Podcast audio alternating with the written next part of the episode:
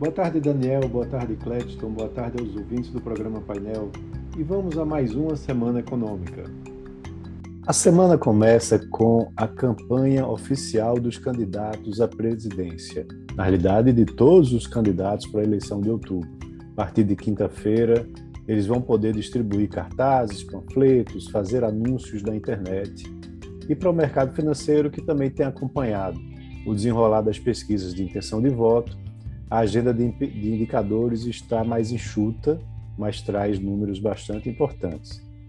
Aqui no Brasil, um dos destaques é o IBC-BR, divulgado pelo Banco Central, que é conhecido como a prévia do PIB brasileiro. O indicador, referente ao mês de junho, sai logo na segunda-feira e há uma previsão de uma alta de 0,3% na comparação com maio. Nesse mesmo dia, sai o relatório Focus, o primeiro desse relatório, com as previsões para a economia após a deflação de 0,68% do IPCA de julho. Vai ser importante a gente monitorar de perto a mudança nas previsões para a inflação, pois as incertezas rodando essas estimativas, principalmente no curto prazo, estão mais altas do que o normal, né? Justamente por conta do impacto, né, das reduções de impostos, né, sobre os combustíveis. Ainda que o Banco Central preveja o encerramento do ciclo do aperto monetário com a Selic no nível atual de 13,75%, uma deterioração mais forte para a inflação no horizonte, né, relevante da política monetária, pode fazer com que o Banco Central aumente no ajuste residual a Selic no mês de setembro.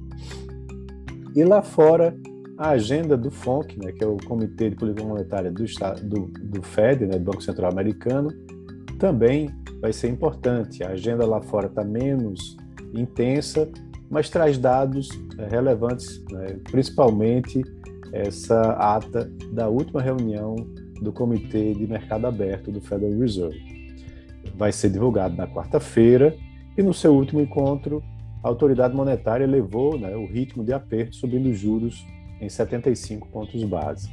Na quarta-feira passada, o índice de preço ao consumidor americano, o CPI, ficou estável e só o fato da inflação do país não ter avançado foi um motivo para animar o mercado.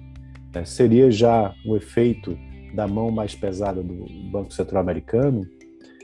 Na próxima terça-feira, sai a produção industrial nos Estados Unidos, referente ao mês de julho, com a previsão de alta de 0,3%, na comparação com o mês anterior. Na quarta-feira, saem os dados do varejo, né, sobre o mesmo mês, e a média de projeções do mercado aponta para uma alta de 0,1%. Esses dados, junto com a ata do FOMC, são importantes para entender as projeções para a taxa de juros americana. Lá na Europa, destaque para o PIB da zona do euro, do segundo trimestre, que sai na quarta, onde há uma expectativa de crescimento de 0,7%, comparado com os primeiros 3 meses do ano, e de 4% na base anual. Já na quinta, tem inflação ao consumidor do bloco, referente ao mês de julho, com a média das projeções de mercado apontando para uma alta de 0,1% em relação ao mês anterior. E aqui no Brasil, chegamos ao fim da temporada de balanços corporativos, na segunda-feira, com destaques para CSN, Itaúsa e o Nubank. Esses são os principais bancos que vão estar divulgando seu relatório essa semana. Então é isso. Um abraço a todos e até a próxima.